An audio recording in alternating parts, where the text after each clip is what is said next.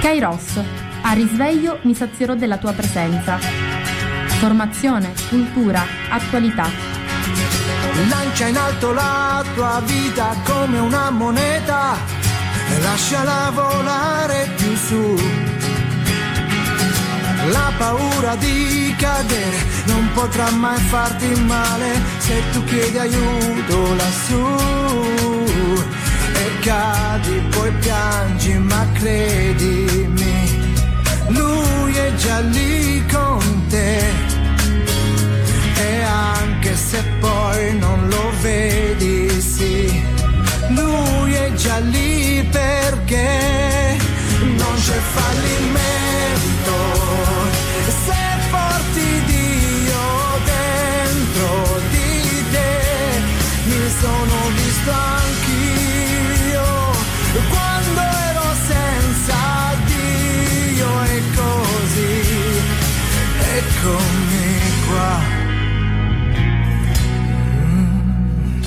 Buongiorno a tutti da Antonella dai microfoni di Radio Gemini. Oggi venerdì 29 ottobre, questo mese ci sta salutando e andiamo verso, sempre verso, a passi veloci verso l'autunno inoltrato, poi ci avvicineremo all'inverno. Ecco, una buona giornata a tutti, a coloro che mi ascoltano, a chi sta lavorando, a chi viaggia, a chi eh, si trova in cucina e sfaccenda. Un saluto affettuoso alle mie amiche e un caro saluto alla signora Rita. Ecco, stamattina iniziamo con un velo di tristezza che è sceso ieri nel nostro cuore, perché ieri per San Giovanni e Cammarate è stato un pomeriggio particolare, un giorno di lutto cittadino, perché si sono svolte nella nostra chiesa madre le esequie di, Nilo, di Nicolas.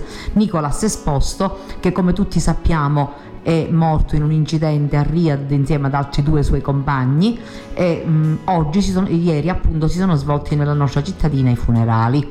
È stato un momento molto intenso anche perché abbiamo avuto la possibilità, grazie alla tecnologia che mi va di benedire in questo momento, di assistere anche attraverso eh, internet alla, alle esequie e quindi tutti abbiamo potuto partecipare e penso che tutti ci siamo commossi, ci siamo uniti, ci siamo stretti attorno a questa famiglia.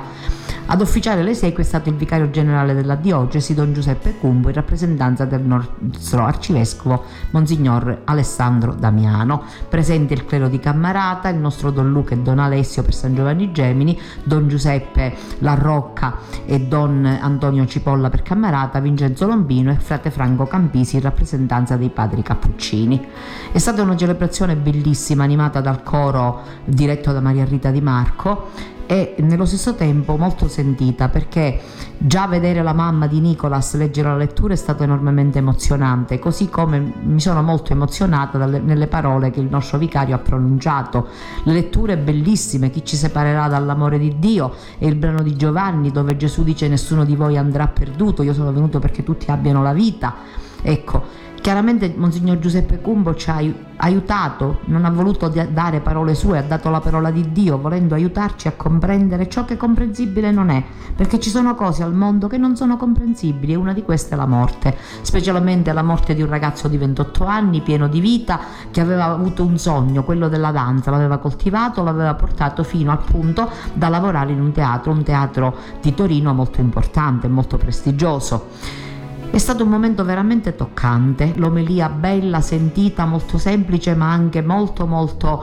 Eh, non lo so, io ho avuto l'impressione che, che, Don Giuseppe avesse, come se avesse conosciuto il nostro carissimo Nicolas, ha narrato della sua vita, di questo suo eh, affacciarsi alla vita appunto e cominciare le sue esperienze nella parrocchia di San Vito, nell'azione cattolica e poi anche la sua presenza nel Gresta a San Giovanni e non ultima l'esibizione bellissima di quest'estate durante la settimana della cultura, di questo noi abbiamo notizia perché tutti eravamo là o chi c'era, chi non era presente però sapevamo che era in programma e quindi ha cercato di consolarci con le parole della fede, pensando che Dio nella sua grande bontà ha accolto questo figlio nelle sue braccia e che potrà dare consolazione a questa famiglia. Molto toccanti anche i discorsi che sono stati rivolti dal sindaco di San Giovanni, dottor Carmelo Panepinto, e dal sindaco di Cammarata, dottor Giuseppe Mangiapane, e toccantissima la testimonianza delle amiche. Alla fine la mamma ha voluto ringraziare tutti con un messaggio che lo stesso Nicolas in occasione di un spettacolo che aveva mm, realizzato a Catania, il primo spettacolo che faceva in Sicilia, aveva inviato a Tonina Di Grigoli, all'avvocato Tonina Di Grigoli, mamma di Giuseppe Leto, che anche lui è un nostro giovane che è stato strappato prematuramente alla vita. Bellissima, devo dire una celebrazione che è stata una Pasqua, così come ha detto il vicario introducendola, che ci riporta alle nostre realtà, al fatto che non siamo per questo mondo, che la nostra vita per quanto lunga possa essere sempre destinata a finire, che la nostra dimora è il cielo. Certo è molto difficile comprenderlo quando ti muore un figlio giovane, quando perdi un fratello, perdi un amico, quando il dolore ti tocca da vicino. Io penso che se il dolore non fosse stato così forte, se la morte non, es- non avesse avuto questa intensità nell'animo umano, Gesù Cristo non ci sarebbe entrato per poi però uscirne e darci la gioia della risurrezione. E allora veramente voglio stamattina voglio associarmi al dolore espresso anche del lutto cittadino, gli esercizi commerciali chiusi, il paese si è fermato per rendere onore a questo ragazzo che rimarrà nel nostro ricordo, nel ricordo di tutti, come una bella favola, una bella favola di questo ragazzo che ha coltivato un sogno fino a trasformarlo in lavoro, appunto come ha sottolineato il vicario.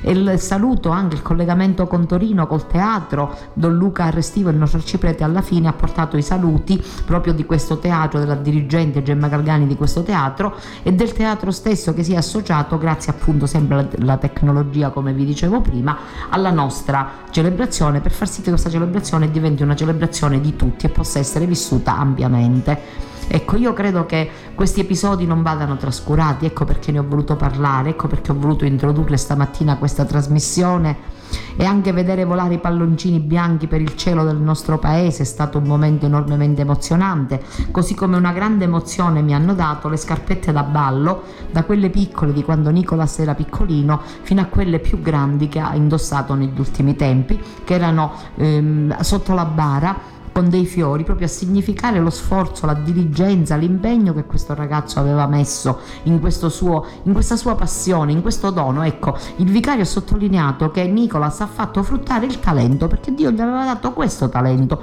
e lui l'ha fatto fruttare, ma non solo per se stesso, rendendo partecipi anche gli altri, facendo godere gli altri, perché l'arte questo è in fondo. L'arte è un sollievo dello spirito, l'arte è un dono di Dio, appunto, era, è stata considerata sempre fin dai primordi della società umana e della de, de, dell'umanità come qualcosa di molto alto e di molto amabile.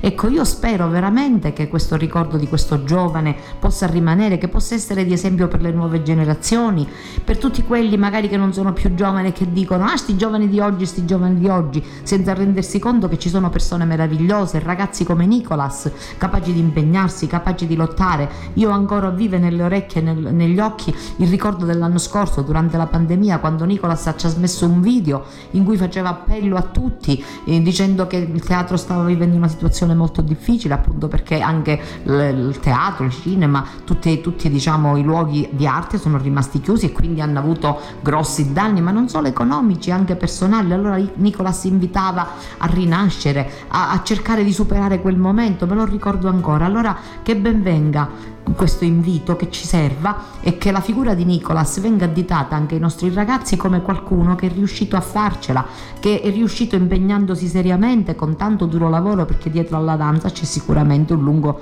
e tenace lavoro, ma nello stesso tempo con la dolcezza con cui si rivolgeva alle persone. Nel messaggio inviato a Tonina la mamma diceva che lui parlava del, citava una frase, una formica non è niente, ma tante formiche insieme fanno, possono sponsare una montagna e salutava tutte le persone che erano andate a trovarlo come formichine.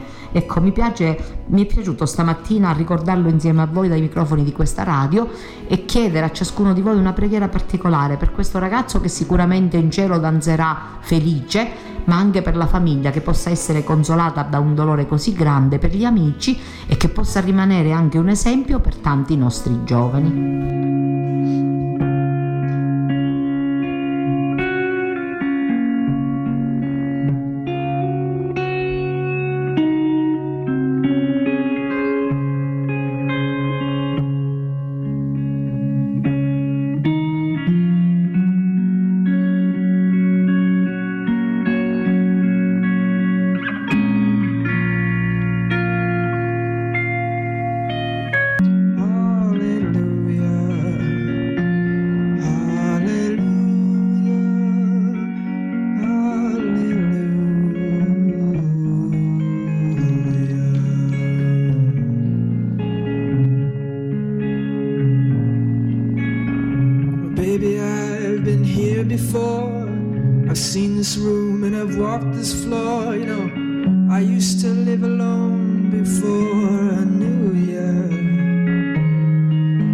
I've seen your flag on the marble arch. And love is not a victory march, it's a cold and it's a broken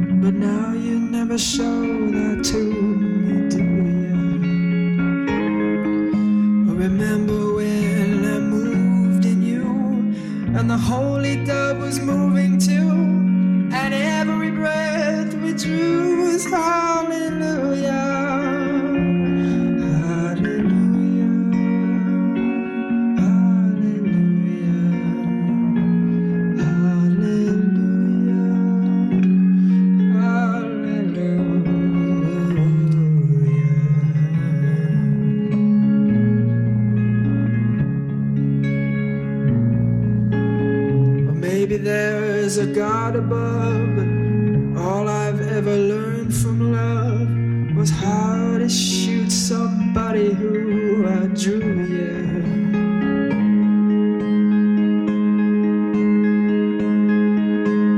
not a cry that you hear at night. It's not somebody seen the light. It's a call and it's a broken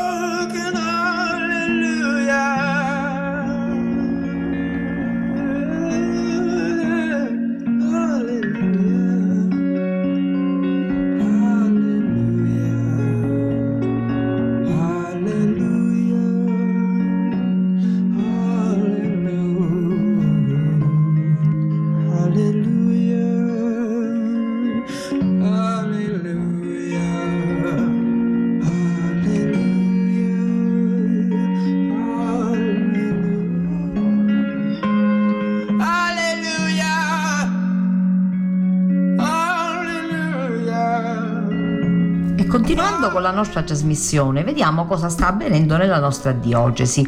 Infatti, oggi pomeriggio sarà avviato il cammino sinodale al via il 29 ottobre, memoria del Beato Livatino. Così scrive Carmelo Petrone sull'Amico del Popolo. Giorno 29 ottobre, cioè oggi pomeriggio, prima memoria liturgica del Beato Martire Rosario Angelo Livatino, la Chiesa Agrigentina, convocata dall'Arcivescovo, si ritroverà in cattedrale per avviare il cammino sinodale diocesano. Alle 17, dopo un breve momento di preghiera, l'Arcivescovo Alessandro presenterà le linee guida del cammino e il delegato diocesano Don Gaetano Montano offrirà le indicazioni pastorali. Seguirà la celebrazione eucaristica. Questa è la notizia che ci riporta eh, Carmelo Petrone tenendo presente che eh, poi vi darò notizie perché ci sarà pure nella prossima edizione dell'Amico del Popolo il cartaceo e quindi io vi potrò leggere quello che succede. Intanto domenica 17 ottobre al seminario minore di Favara si sono mossi i primi passi in preparazione al cammino sinodale della Chiesa italiana che nella nostra arcidiocesi appunto verrà eh, inaugurata oggi pomeriggio. L'arcivescovo Alessandro ha tenuto un momento assembleare per i centri, uffici e servizi della curia e le rispettive equip e collaboratori. Ad inizio giornata del suo intervento, Monsignor Damiano ha letto in maniera trasversale, con annotazioni personali, i testi approvati dal Consiglio Episcopale Permanente. Il messaggio ai presbiteri, ai diaconi, alle consacrate e consacrati a tutti gli operatori pastorali e la lettera alle donne e agli uomini di buona volontà che io vi ho già letto qualche giorno fa. Ha ribadito con le parole di Papa Francesco che il tema della sinodalità non è il capitolo di un trattato di ecclesiologia né tantomeno una moda, uno slogan o il nuovo termine da usare o strumentalizzare nei nostri incontri. No, la sinodalità esprime la natura della Chiesa, la sua forma, il suo stile e la sua missione, questo è quanto dice Papa Francesco. Ha esortato i presenti ad andare avanti insieme, ad ascoltarci reciprocamente, ad avviare un discernimento nel nostro tempo Diventando solidali con le fatiche e i desideri dell'umanità, ha invitato inoltre i presenti a declinare cammin- nel cammino che ci attende le tre parole chiavi del sinodo scelte da Papa Francesco, comunione, partecipazione e missione.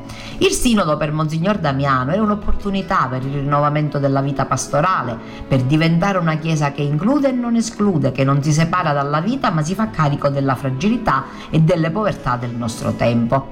Per l'intera mattinata e nel pomeriggio pomeriggio dopo il pranzo condiviso insieme, prima della restituzione comunitaria e della celebrazione eucaristica presieduta dal vicario generale Don Giuseppe Cumbo, i circa 100 operatori pastorali si sono esercitati nell'ascolto reciproco, anche attraverso dinamiche di gruppo che hanno facilitato la partecipazione attiva di ciascuno. Vediamo cosa ha detto in sintesi il responsabile del cammino sinodale Don Gaetano Montana. È il primo appuntamento, altri ne seguiranno sui media a partire dal 29 ottobre. Abbiamo condiviso, scrive Don Gaetano, una profonda e attenta riflessione sui temi del sinodo e della sinodalità. In queste righe vorrei riprendere un'espressione venuta fuori in uno degli otto laboratori, sinodalità, chiamati a fare opera di aratura. Certo i contenuti sono stati tanti e tutti belli, ritengo che questa espressione ne racchiude tanti. Mi permetto di aggiungere che Gesù faceva spesso riferimento alla vita eh, rurale, alle attività della campagna. In Sicilia, bene o male, un pochino di istinto contadino ce l'abbiamo tutti, quindi comprendiamo bene cosa vuole dire arare. Arare è prendersi cura del terreno. Un terreno abbandonato si nota subito perché ha una crosta in superficie che non permette di andare in fondo. La crosta delle nostre abitudini, dei gesti ripetuti senza comprendere il significato iniziale e senza prospettive future. Arare andare in fondo, oltre la crosta, e rivoltare il terreno perché possa continuare a portare frutto. Sembra che si voglia distruggere e mettere tutto sottosopra, invece e tirare fuori le potenzialità del terreno, le risorse nascoste, per affrontare la storia e viverci dentro da protagonisti. Arare essere opportunità, Tante volte cerchiamo le opportunità fuori di noi e speriamo, qualche volta elemosinando, che gli altri risolvano le nostre situazioni. Oggi la storia ci chiama ad essere l'opportunità che il mondo attende per continuare e sperare nella costruzione del futuro. Abbiamo la necessità di prendere coscienza che insieme siamo l'opportunità. Arare e preparare la semina serve la fiducia, fidarsi del terreno reso buono dall'aratura, fidarsi della semente offerta dal datore di ogni bene, fidarsi del seminatore, del sole, della pioggia, fidarsi del futuro fino a diventare futuro. Arare è preparare il raccolto. Quando si raccoglie, Nessuno ricorda dell'aratura, ma si gioisce del frutto. Proiettarsi nel futuro perché altri ne possano raccogliere i frutti. Anche noi oggi raccogliamo i frutti di chi ha arato e seminato. Il ciclo continua e non possiamo interromperlo. Certo, su sinodo e sinodalità, conclude Don Gaetano, si possono e si deve dire ancora tante cose. Dobbiamo avere la pazienza del contadino e con il tempo arriveranno altri contributi. Ecco, mi è piaciuto molto leggervi questo che si riferisce alla vita della nostra diocesi, così come eh, mi piace anche farvi sapere che eh, anche noi avremo delle attività, ci saranno dei momenti in cui appunto potremo mm, percorrere pure noi questo cammino solida- eh, sinodale che è stato voluto da Papa Francesco e da tutti i vescovi. È una cosa molto importante, una sfida epocale, dobbiamo essere molto contenti che ciò sia stato realizzato perché realizzando queste cose noi riusciamo ad andare avanti anche nella, nella sfida che ci viene data, nella sfida mh, della nostra vita, nel potere, ecco perché noi facciamo facciamo parte della Chiesa, l'abbiamo detto più volte, la Chiesa non è semplicemente la Chiesa di mattoni, la Chiesa è la Chiesa di persone, cioè la Chiesa siamo noi. Allora, ci si rende conto in certi momenti che è necessario che ci sia un rinnovamento, un, un, input maggiore per poter andare avanti con maggiore lena. E allora il Signore ha ispirato a Papa Francesco e ai vescovi questo sinodo che partendo dalla base, quindi partendo praticamente da, da, dalle diocesi, dalla nostra vita diocesana appunto, partendo dalla nostra vita diocesana, noi riusciamo ad andare avanti, a dare delle, delle indicazioni, a far comprendere quali sono, qual è la nostra situazione, cosa vogliamo fare, dove, dove vogliamo andare. E secondo me questa metafora dell'aratura è bellissima perché la Chiesa in fondo è un terreno, gli uomini sono un, un terreno sui quali si può lavorare. Dice, si diceva arare e scardinare la crosta, quante volte ci siamo nascosti dietro, ma sembra così si ha fatto. Invece abbiamo sperimentato che non è vero, perché in questi due anni di pandemia in cui non siamo potuti andare in chiesa per due mesi e abbiamo sperimentato come gli ebrei in esilio il conforto della scrittura, perché per esempio noi nelle comunità anziché riunirci come facevamo sempre abbiamo scrutato il Vangelo della domenica, è stata una cosa meravigliosa, l'abbiamo fatto col marito, le famiglie, chi era da solo l'ha fatto da solo, abbiamo fatto anche qualche liturgia online servendoci anche della, eh, dell'innovazione, quindi unendo la tradizione e l'innovazione, però sono venute fuori delle, delle esperienze bellissime, così come le feste religiose, non abbiamo potuto fare la festa di Gesù Nazareno, tutte le feste religiose dei due paesi, però abbiamo fatto delle feste in chiesa molto sentite, sia a Santa Maria che a San Giovanni che a Cammarata, quindi anche la festa della Madonna del Carmelo, anche la festa della Madonna della Provvidenza, non le abbiamo abolite solo perché non potevamo fare ciò che si faceva di, di, di esteriore abbiamo cercato di dare un senso più interiore e di viverle più interiormente in modo che da questa interiorità scusatemi ma lo sapete che io la tossicina ce l'ho sempre da questa interiorità possa nascere un approfondimento maggiore. Ecco allora mi sembra molto importante che noi cominciamo a comprendere che c'è in corso questo sinodo, che è una cosa importante, che ci coinvolge tutti, perché la vita della Chiesa non si limita a questi incontri che fanno i sacerdoti, che fanno alcuni laici e poi tutto resta così. No, il Papa, il Vescovo, i sacerdoti chiedono che ci sia un coinvolgimento di ciascuno di noi. Tutti noi dobbiamo essere chiese, quindi dobbiamo essere partecipi di queste realtà, dobbiamo viverle in prima persona, dobbiamo conoscere. E a questo punto passiamo all'udienza del Papa di mercoledì. La Chiesa non sia solo comandi e precetti. All'udienza generale il Papa ha riflettuto sulla tentazione dei nuovi fondamentalisti di chiudere la vita cristiana in una lista di precetti, cercando in essi sicurezze piuttosto che aprirsi alla libertà e novità dell'amore di Dio. Ancora oggi molti sono alla ricerca di sicurezze religiose prima che del Dio vivo e vero, concentrandosi su rituali e precetti piuttosto che abbracciare con tutto se stessi il Dio dell'amore. Alla lanciare il grido è stato il Papa, facendo il commento alla lettera ai Galati. E questa è la tentazione dei nuovi fondamentalisti, ha aggiunto Francesco Abbraccio. Coloro che sembra che, che sembra che la strada gli fa paura, che hanno paura di andare avanti e vanno indietro perché si sentono più sicuri. Cercano la sicurezza di Dio e non il Dio della sicurezza. Per questo Paolo chiede ai Galati di ritornare all'essenziale, a Dio che ci dà la vita in Cristo crocifisso, ha spiegato il Papa. Ne dà testimonianza in prima persona Paolo Paolo, sono stato crocifisso con Cristo e non vivo più io, ma Cristo vive in me. E verso la fine della lettera afferma, quanto a me non ci sia altro vanto che nella croce del Signore nostro Gesù Cristo. Se noi perdiamo il filo della vita spirituale, se mille problemi e pensieri ci assillano, facciamo nostro il consiglio di Paolo, mettiamoci davanti a Cristo crocifisso, riportiamo da Lui, ripartiamo da Lui. L'esortazione di Francesco, prendiamo il crocifisso tra le mani, teniamolo stretto sul cuore, oppure sostiamo in adorazione davanti all'Eucarestia dove Gesù è pane spezzato per noi, crocifisso, risorto, potenza di Dio che riversa il suo amore nei nostri cuori. Amore, gioia, pace, magnanimità, benevolenza, bontà, fedeltà, mitezza, dominio di sé. La mia vita porta a questi frutti che lo Spirito mi dà? È l'interrogativo che il Papa ha esortato a porsi durante la catechesi dell'udienza. I primi tre elencati sono l'amore, la pace e la gioia ha proseguito Francesco. Da qui si riconosce una persona abitata dallo Spirito Santo, una persona che è in pace, che è gioiosa e che ama. Con queste tracce si vede una vita secondo lo Spirito, secondo il Papa questo insegnamento dell'Apostolo pone una bella sfida anche alle nostre comunità. A volte chi si accosta alla Chiesa ha l'impressione di, trovarsi, davanti a una fitta mole di comandi e precetti, ma no, questa non è la Chiesa, questa può essere qualsiasi associazione. Non si può cogliere la bellezza della fede in Gesù Cristo partendo da troppi comandamenti o da una visione morale, che sviluppandosi in molti rivoli può far dimenticare l'originaria fecondità dell'amore nutrito di preghiera che dona la pace e la gioiosa testimonianza. Allo stesso modo la vita dello spirito che si esprime nei sacramenti non può essere soffocata da una burocrazia che impedisce di accedere alla grazia dello spirito autore della, della conversione del cuore.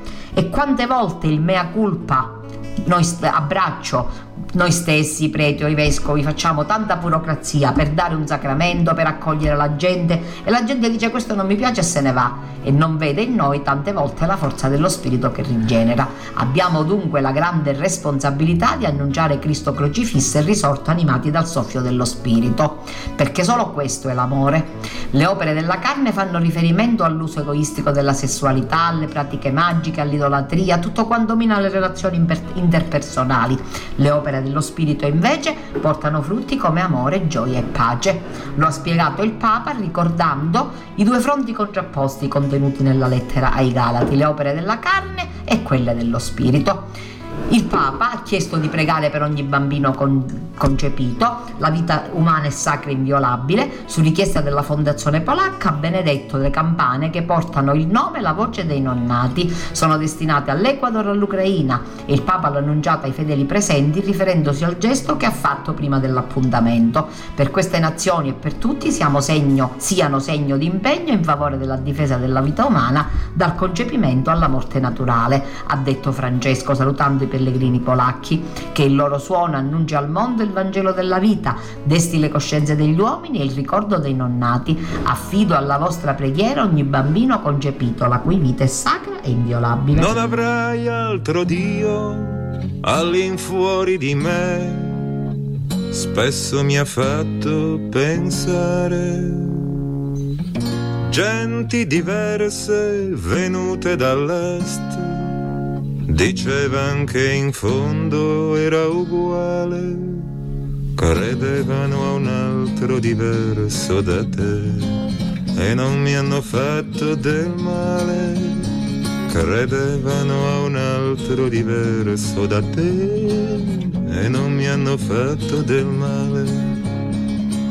Non nominare il nome di Dio, non nominarlo in vano con un coltello piantato nel fianco, gridai la mia pena e il suo nome. Ma forse era stanco, forse troppo occupato, e non ascolto il mio dolore. Ma forse era stanco, forse troppo lontano, davvero lo nominai in vano. Onora il padre, onora la madre e onora anche il loro bastone. Bacia la mano che ruppe il tuo naso perché le chiedevi un boccone.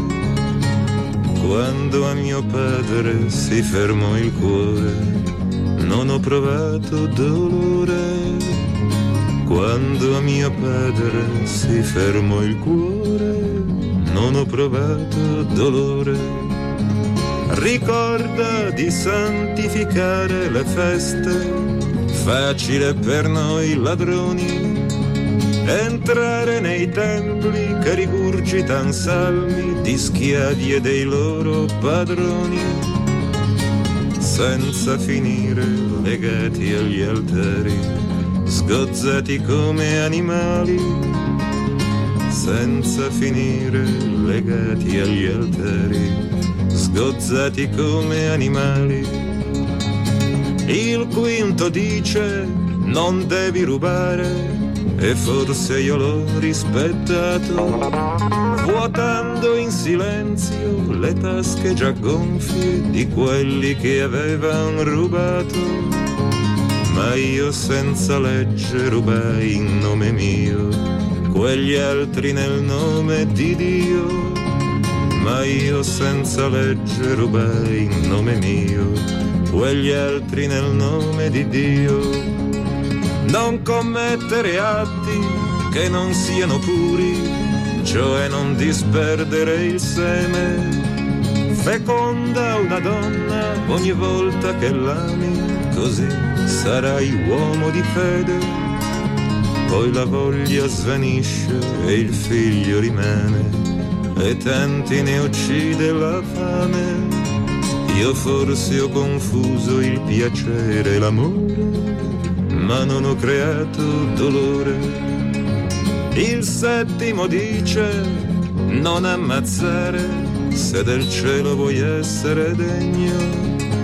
Guardatela oggi, questa legge di Dio, tre volte inchiodata nel legno. Guardate la fine di quel Nazareno, e un ladro non muore di meno. Guardate la fine di quel Nazareno, e un ladro non muore di meno. Non dire falsa testimonianza e aiutali a uccidere un uomo. Lo sanno a memoria il diritto divino e scordano sempre il perdono. Ho spergiurato su Dio e sul mio onore e no, non ne provo dolore. Ho spergiurato su Dio e sul mio onore e no, non ne provo dolore non desiderare la roba degli altri, non desiderarne la sposa. Ditelo a quelli, chiedetelo ai pochi che hanno una donna e qualcosa. Nei letti degli altri, già caldi d'amore, non ho provato dolore. L'invidia di ieri non è già finita Stasera vi invidio la vita. E riprendendo la nostra conversazione, vi leggo da Vatican New una notizia comparsa settima- in settimana Dottorato honoris causa a Chico Arguello e al rabbino David Rosen, l'Università Francisco de Vitoria di Madrid ha conferito il riconoscimento all'iniziatore del cammino neocatecumenale e al direttore internazionale di affari religiosi dell'American Jewish Committee per il loro impegno nel dialogo fra ebrei e cristiani. Al termine sono stati eseguiti quattro movimenti della composizione La sofferenza degli innocenti composta dallo stesso Chico Arguello. Sono le note della sinfonia, scrive Deborah Donnini mm, sul sito sito Vatican New, la sofferenza degli innocenti a far percepire il significato più profondo del dottorato honoris causa per il grande contributo dato al dialogo ebreo-cristiano conferito ebraico-cattolico, scusatemi, conferito ieri al rabbino David Rosen, direttore internazionale di affari religiosi dell'American Jewish Committee, e a Chico Argheio, iniziatore del cammino neocatecumenale assieme a Carmen Hernandez, morta cinque anni fa e per la quale nel luglio scorso è stato presentato all'arcivescovo di Madrid il supplex libellus, la richiesta di apertura della fase diocesana per la causa di beatificazione e canonizzazione. La composizione realizzata da Chico nel 2010 è infatti dedicata al dramma vissuto dagli ebrei con la Shoah e al dolore innocente della Madre di Dio a cui una spada trafisse il cuore. E dunque in onore di tutte le madri ebree che nei campi di concentramento videro i loro figli uccisi barbaramente. E se le note colpiscono il cuore, le parole declinano il senso più profondo, condividere la sofferenza e la storia dell'altro fino a dare la propria vita. Questo fa sperimentare l'amore e con esso dunque la presenza di Dio. Ad assegnare il dottorato è stata l'Università Francisco de Vitoria di Madrid, un ateneo cattolico che conta più di 8.000 studenti, dove ieri si è tenuta la suggestiva cerimonia alla presenza del cardinale arcivescovo di Madrid, Carlos Osoro, e del cardinale Antonio Maria Ruoco Varela, arcivescovo emerito della stessa diocesi, che io ho conosciuto perché sono andata a Madrid per eh, una giornata della famiglia nel 2009 e a presiedere era proprio questo incontro era proprio Monsignor Antonio Maria Ruoco fuoco Valera. Il riconoscimento accademico conferito mira a valorizzare l'incontro avvenuto tra due personalità, un ebreo e un cristiano, che hanno creduto in questo dialogo e hanno messo la loro amicizia al servizio del bene e della bellezza.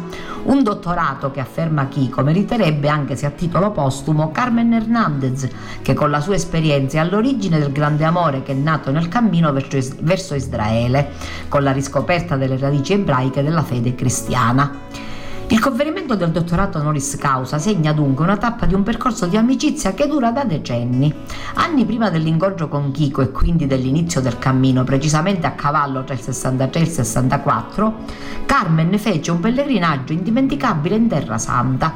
Ebbe tra l'altro l'opportunità di ascoltare a Nazareth Paolo VI che si trovava in pellegrinaggio in Terra Santa, un pellegrinaggio storico che è passato alla storia Questo tempo vissuto sulle orme della vita di Gesù fu molto importante per riscoprire le radici ebraiche del cristianesimo, comprendendo l'unione della storia della salvezza con la terra dove Gesù si è manifestato. Centrale fu anche per Carmen la conoscenza del Concilio Vaticano II, in questo senso in particolare la costituzione dogmatica Dei Verbum e la dichiarazione Nostre Tatem. Tutta questa ricchezza venne dunque trasmessa concretamente nell'esperienza del cammino, con la celebrazione settimanale della parola di Dio. Grande apprezzamento per la sinfonia e per l'amicizia profonda che si è sviluppata con il cammino neocatecumenale viene messa in risalto dal rabbino Rosen, che si riallaccia al percorso del Concilio Vaticano II dall'esperienza dei papi a partire da Giovanni XXIII che volle l'assise conciliare. Un percorso di riconciliazione e riavvicinamento di cui lui stesso ha fatto parte. In particolare ricorda di avere partecipato alla commissione bilaterale della Santa Sede e dello Stato di Israele per negoziare le questioni rilevanti che avrebbero portato alla firma dell'accordo fondamentale tra le due parti nel 93, stabilendo tra loro piene relazioni diplomatiche. Quindi vi fu lo storico pellegrinaggio di Giovanni Paolo II in Terra Santa nell'anno giubilare del 2000 e vi confesso che io ci sono andata, è stata un'esperienza meravigliosa. In accordo con l'incontro del Papa con i rabbini capi è stata istituita una commissione bilaterale per, quindi è stata istituita una commissione bilaterale permanente per il dialogo tra il Gran Rabbino di Israele e la Santa Sede per promuovere la comprensione e la cooperazione tra i due, delle quali fu poi invitato a far parte lo stesso Rosen, che dunque è fortemente impegnato nelle relazioni e nel dialogo fra ebrei e cattolici. Centrale nel suo discorso l'importanza della dichiarazione nostretate e anche nel suo cinquantesimo il documento della Pontificia Commissione per i rapporti religiosi con l'ebraismo, perché i doni e la chiamata di Dio sono irrevocabili un percorso di riconciliazione che ancora deve essere approfondito e assimilato pienamente, nota Rosen, sottolineando in questo senso il ruolo importante del cammino neocatecumenale anche riguardo la formazione teologica nel seminario Redentoris Mater in Galilea. In questa storia di amicizia vissuta concretamente, un momento decisivo fu appunto la sinfonia sulla sofferenza degli innocenti, composta da Chico nel 2011, che venne presentata al Centro Internazionale Domus Galilei, e ci sono stata, ve lo dico con grande orgoglio, su Monte delle Beatitudini in Israele, dinanzi ad un gruppo di vescovi americani e numerosi rabbini. Ovviamente sono stata alla Domus Galilei, non a questo avvenimento. Suscitò profonda commozione e accoglienza, tanto che Chico sentì l'importanza di far conoscere anche in altre parti del mondo, attraverso la musica, questo rapporto di amore che Dio ci ha dato con il popolo ebraico. La stessa Domus Galilei era stata tra l'altro inaugurata nel 2000 da Giovanni Paolo II.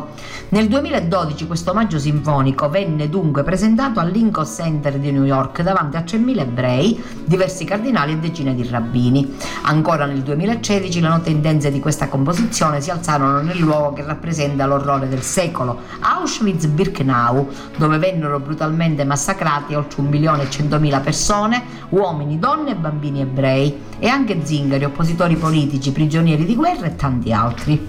Da questo luogo dove finiscono le parole umane e solo il pianto e un no, a un nodo alla gola sono la reazione inarrestabile, si è alzato quel canto dello Shema, intonato dall'orchestra accompagnato da sei cardinali, 50 vescovi, 35 rabbini e 15.000 persone, che ha toccato il cuore dei presenti. Nel 2016 la tappa in Vaticano in aula Paolo VI e poi ancora in diverse parti del mondo fino al Giappone. In un messaggio del 2018, in occasione del concerto presso la Filarmonica di Berlino, Papa Francesco aveva sottolineato che radicata nella tradizione ispirata alle lamentazioni bibliche, questa sinfonia commemora le tante vittime della Shoah. Si tratta di un monito costante per tutti noi, aveva scritto, ad un impegno di riconciliazione, di reciproca comprensione e di amore nei confronti dei fratelli maggiori, gli ebrei, e al contempo a una vita dedita a favore dei sofferenti, degli indigenti e di tutti coloro che dal profondo anelano alla salvezza. Centrale in questa storia di fraternità i due incontri alla Domus Galilei. La Domus Galilei è una casa che il cammino mm, neocatecumenale ha potuto realizzare grazie alla donazione di un benefattore che ha donato un terreno meraviglioso sul mare di Galilea proprio e a tutte le offerte dei fedeli di tutto il mondo, compresi noi, che abbiamo contribuito in tanti anni alla realizzazione di questa struttura meravigliosa nella quale noi di San Giovanni Gemini siamo stati nel 2018 e con noi c'era anche il nostro arciprete Don Luca. Centrali in questa storia di fraternità, appunto, dicevamo questa Domus Galilei e dopo questa sinfonia, racconta ancora Chico, gli stessi rabbini ci hanno con- suggerito di continuare quell'esperienza di amicizia e di dialogo in un incontro di alcuni giorni presso la Domus Galilee, tramite una lettera di invito firmata da lui stesso, dal rabbi Rosen e dal rabbi Grenberg e da alcuni cardinali. Si sono tenuti dunque due incontri di quattro giorni, uno nel 2015 e uno nel 2017, nei quali sono stati presenti vari cardinali e vescovi, più di cento rabbini con le rispettive mogli e molti responsabili del cammino in varie parti parti del mondo. Nella Domus, sottolinea Chico, è accaduto un miracolo, l'amore. Sembrava impossibile, tanti rabbini, tanti cattolici, e all'improvviso è apparso l'amore. Frutto di quest'ultimo incontro fu che cento rabbini sottoscrissero una dichiarazione sul cristianesimo dal titolo Fare la volontà del nostro Padre in cielo verso un partenariato fra ebrei e cristiani, in cui si evidenzia che l'affermarsi del cristianesimo non è un incidente né un errore, bensì l'esito dovuto alla volontà divina e dono alle nazioni. Nel suo intervento Chico si sofferma sul rapporto vivo con la parola di Dio che interpella la storia di ogni uomo, nel lumi del cammino, aiutando a vedere l'intervento di Dio nella propria vita, a partire proprio dalla figura di Abramo. In questo percorso è importante avvicinarsi anche all'Antico Testamento. Noi siamo profondamente uniti agli ebrei, sono i nostri padri nella fede e siamo molto grati a Dio per loro e al popolo di Israele, dice Chico, sottolineando che c'è una battaglia comune contro il demonio di fronte all'attacco alla famiglia che vive, si vive nel mondo di oggi. Fondamentale dunque la trasmissione della fede ai figli e stringere profondamente i nostri legami per fare la volontà di Dio. È il mistero della sofferenza degli innocenti al, tre, al centro di questa musica che unisce. Di fronte a quella fila di donne e bambini nudi verso la camera a gas, Chico nel suo discorso ricorda un fatto storico. Uno dei guardiani, un nazista, Kurt Gernstein, sentì dolore nel suo cuore e si domandò cosa potesse fare. Sentì allora una voce che gli diceva spogliati e mettiti in fila con loro, nella fila. Nelle sue memorie sottolineò non capisco perché la mia ragione mi dice di mettermi con loro nella camera a gas, sarei solo un morto in più. Era un ateo, ma quello che ha sentito dentro è veramente venuto da Dio. Se in questo buio totale un uomo per amore liberamente si spoglia, abbraccia un altro ed entra con lui nella morte, allora l'amore esiste, rimarca Chico. E se esiste l'amore esiste Dio e all'improvviso si illumina questo buio nell'orrore delle camere a gas, appare una luce. Questo è ciò che hanno fatto, ad esempio, San Massimiliano Kolbe e Santa Edith Stein e in pienezza ciò che ha fatto nostro Signore Gesù Cristo, rimarca Chico, che con i suoi 82 anni dà il via con emozione al canto del coro, che con l'orchestra realizza a chiusura dell'incontro quattro movimenti della sinfonia. Tutti si alzano in piedi, commossi a cantare, rendendo così ancora una volta visibile quell'amore che risponde al desiderio più profondo del cuore dell'uomo.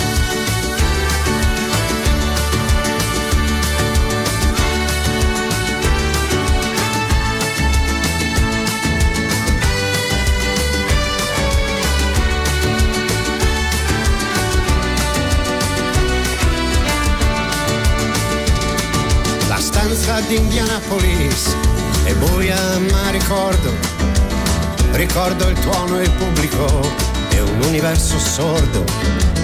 Poi che mi viene da ridere e faccio per alzarmi, che oggi devo correre e sto facendo tardi. Poi che mi guardo e vedo ma ci sono le stelle fuori e un mare di colori se non potrò correre nemmeno camminare, imparerò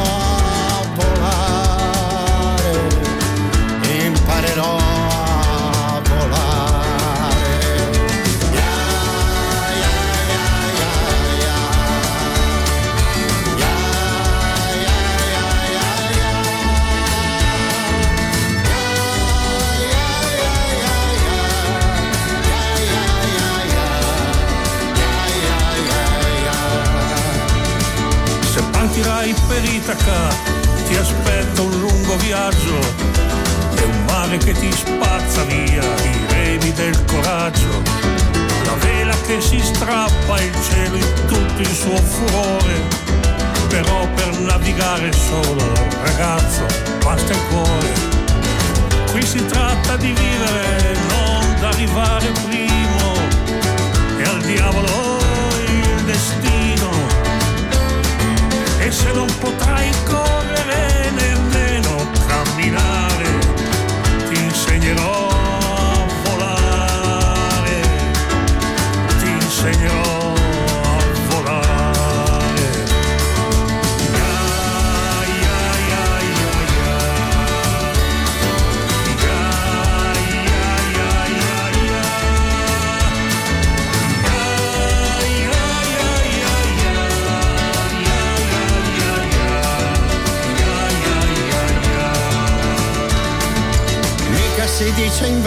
se vien giù quel po' di neve.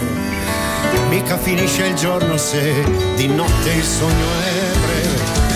Questa vita è una donna che ti ama come sei. Questa vita è un amore che non ti tradisce mai. Questo venire al mondo è stato un gran colpo di culo. Pensa se non nascevi e se non potrai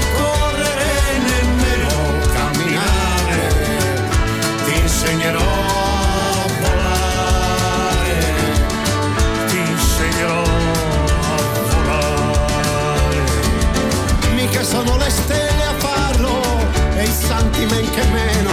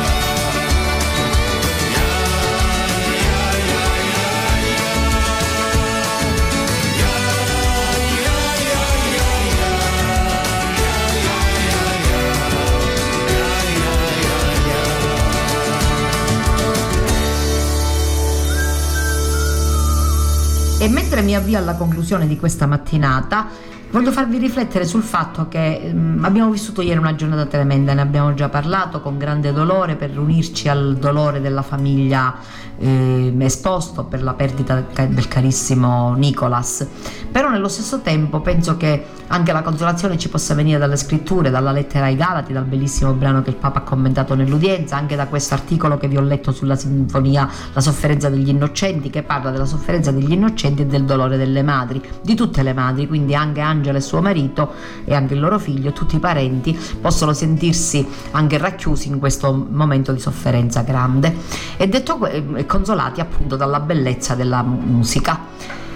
Vi leggo adesso il commento al Vangelo di domenica a cura di Hermes Ronchi, 31esima domenica del tempo ordinario. In quel tempo si avvicinò a Gesù uno degli scribi e gli domandò: Qual è il primo di tutti i comandamenti? Gesù rispose: Il primo è Ascolta Israele, il Signore nostro Dio è l'unico Signore, amerai il Signore tuo Dio con tutto il cuore, con tutta la tua anima, con tutta la tua mente e con tutta la tua forza. Il secondo è questo, amerai il tuo prossimo come te stesso, non c'è altro comandamento più grande. Qual è fra tutti il più grande comandamento? Aiutaci a ritornare al semplice, al principio di tutto. Gesù lo fa. Esce dagli schemi, risponde con una parola che tra i comandamenti non c'è. Che bella la libertà, l'intelligenza anticonformista di Gesù, lui l'icona limpidissima della libertà e dell'immaginazione. La risposta comincia con un verbo, amerai, al futuro, a indicare una storia infinita, perché l'amore è il futuro del mondo, perché senza amore non c'è futuro. Vi amerete, altrimenti vi distruggerete, per poi, per vivere bene, perché la bilancia su cui pesa la felicità di questa vita è dare e ricevere amore.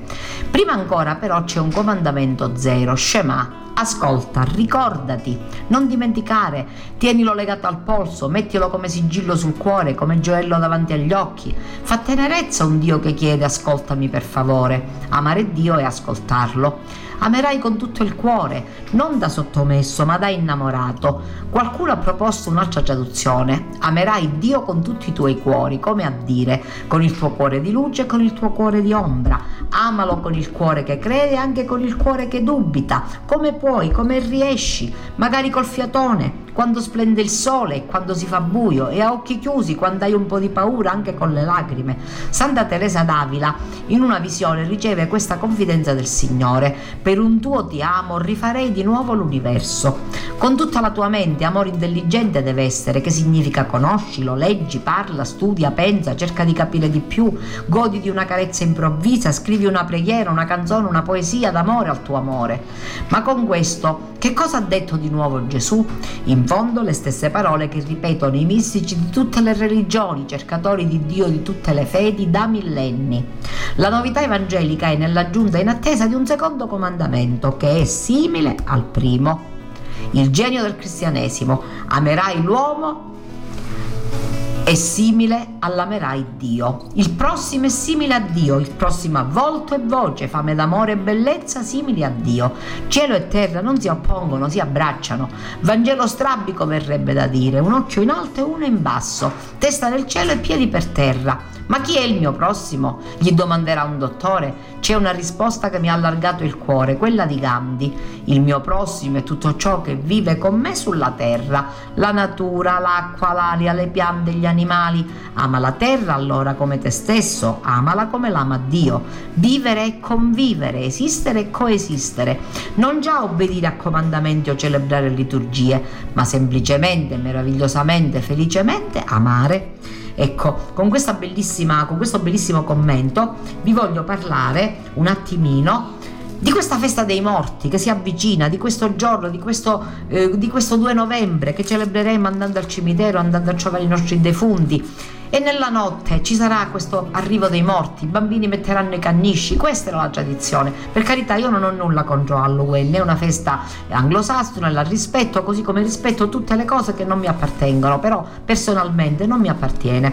Mi appartiene la festa dei morti, quando io da bambina posavo il mio canniscio, il mio cesto ricamato, i miei cesti antichi bellissimi fatti a Campanate e San Giovanni, li abbiamo tutti, i canniscia.